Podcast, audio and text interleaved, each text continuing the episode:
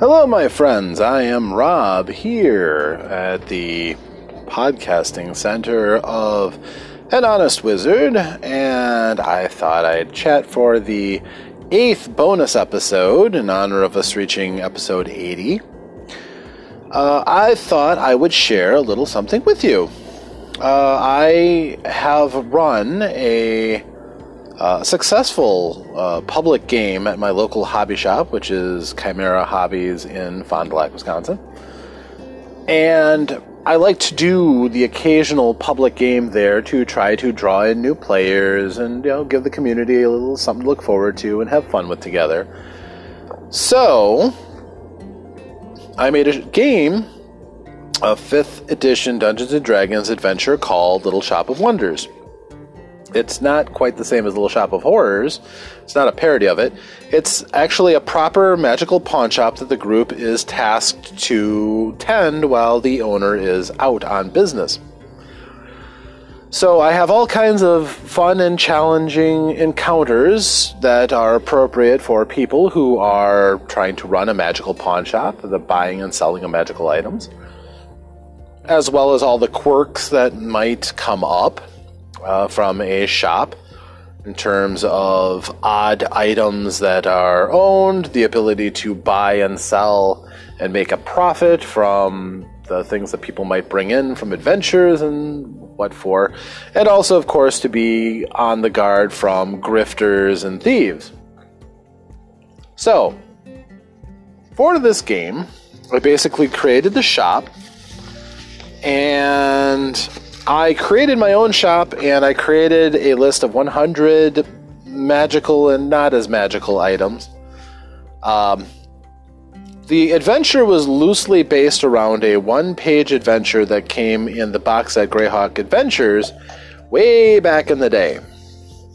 And it had a collection of these one page adventures, which were cool. Uh, printed front and back, and and you know they had a nice layout and everything. And I took the idea and I scrapped most of that adventure. so instead, I, f- I created the shop using 3D dungeoning th- stuff. But to really make it live and breathe, I packed it full of magical items.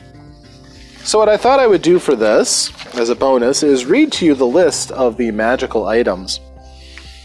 And you can, hopefully, they would capture your imagination and make you kind of wonder what some of this stuff does. That was my hope, is to get everybody to, you know, just really be smitten with the desire to want to see what all of this stuff is and what it could do. And for the most part, I think it succeeded. The, the group was curious. Uh, unfortunately, I learned one thing modern education doesn't teach cursive writing because I took my calligraphy pens and I very neatly made the list of the inventory as far as grouping it and putting all the prices and everything. And I had several of the younger people who came said they couldn't read it. All that joined up lettering and all that. So I'm going to read to you what the items are and I'll make this offer. If any of you are curious about some of these, these are all things that I plan on uh, basically creating and statting out for a future video series that I'm uh, getting ready to do called Surrender the Booty, talking about the uh, the adventures, uh, odds and ends that you might find that don't necessarily fit into any of the books, things that I create largely. But here we go. These are a list of various items that are available. Uh, underneath the counter, the more potent items uh, the Mace of Radiance, the Tome of Barsoom, the Dagger of Shadows, the Sword of Scintillation, the Wand of Mastery, the Flaming Sword of Fury, the Scroll of Resurrection. That one is actually a scroll with a resurrection spell on it. Still sells for 5,000 gold. Uh, the Phylactery of the Unknown Archmage. Phylacteries are fun. The Omelet of Ultimate Power. Not amulet, omelet, as in the egg product. They've actually uh, played around with that one. They pulled it out and put it on the counter, and it's an honest to goodness omelet.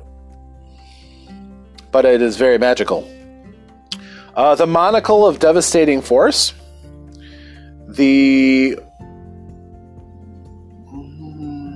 Rapier of the Master. It's a very nice rapier. So those are the items that are directly under the counter that are too valuable or too powerful to leave out in the shop. On the front table, directly in front of the door, is a miniature orrery. An orrery is a usually a metal sculpture of the way celestial bodies work and showing gives them the ability to move in position around uh, the celestial sphere they orient themselves to. Uh, an everlasting flower, a portable shadow, vision tablets, a box of elegant chocolate. We had some people who were interested in that one. Sells for 75 gold though, so. Uh, miniature ballista, a knife of returning, uh, a captive pixie, uh, which they have orders to feed daily, a clockwork pseudo dragon, a tablet of bird song, a sounding stone, and a gelatin mold, which they also have orders to feed daily. To take on the gelatinous cube mixed with an immobile mold. Fun times. On the table off to the side, in a potions rack, they had a vial of troll blood, potion of enragement, a potion of wonderment, a vial of drow perfume, a jar of gold leaf sap, a jar of searing sap, a potion of healing, chunky, a potion of healing, slowy, a vial of blue dragon blood, a potion or a phial of enlightenment, a jar of tobacco of blindness, a phial of essential water, a vial of illithid ink, a vial of kraken or of harpies screams, a shaker of crystalline death, a potion of the bull, a potion of force, a potion of the sky, a vial full of tarik, which is an exotic spice but is also magical, a potion of flame blood, a potion of thunderbolts, and a vial of kraken's breath. On the table opposite it, there is mostly clothing items. The face of Vajadi, which is a uh, copper death mask. There were a pair of mermaid slippers, but my group actually managed to sell them. Made a tidy profit off of them, too. A seashell of distant shores. A mithril coif, that's uh, the chain hood, chainmail hood. A vest of bravery the spectacles of relief, the wig of comradeship, the parasol of dueling, the hat of wonderment, the circlet of the final word, the cap of celebrity, the mittens of the manticore, the heretic's cowl, the uh, Howard's handy haversack, not Heward's, that's Howard's. Mage Mittens, the Amulet of Bursting, the Scarf of the Time Master, the Ears of Elven Kind, and the Bathing Garment of the Nymph. In a chest sealed away, uh, relatively harmless items, the Chilling Goblet, the Message Stones, uh, the lusterless diamond, the lizard man's skull, skeleton key, Darren's instant ice shanty, the spiral alicorn, the comb of entrancement, the balls of proficient juggling, the rope of the serpent, the semi portable hole, and the map of the plains. Freestanding in the shop, there is Bob, the one armed mechanical owl bear. It's not for sale, by the way, one of the only things in the shop that isn't. Uh, they actually charge a gold piece for you to go dueling with Bob, who will try his best to savage you and knock you down. Uh, beating him is a sign of great prowess. In his beak is the Stone of Weather Mastery, and that is the prize for a person who can beat Bob.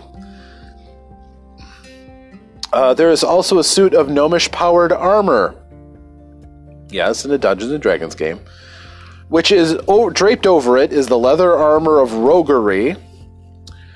It has the Archmage gauntlets over its hands, the mirror shield of empowerment tucked under its arm, and the lightning javelin in its fist.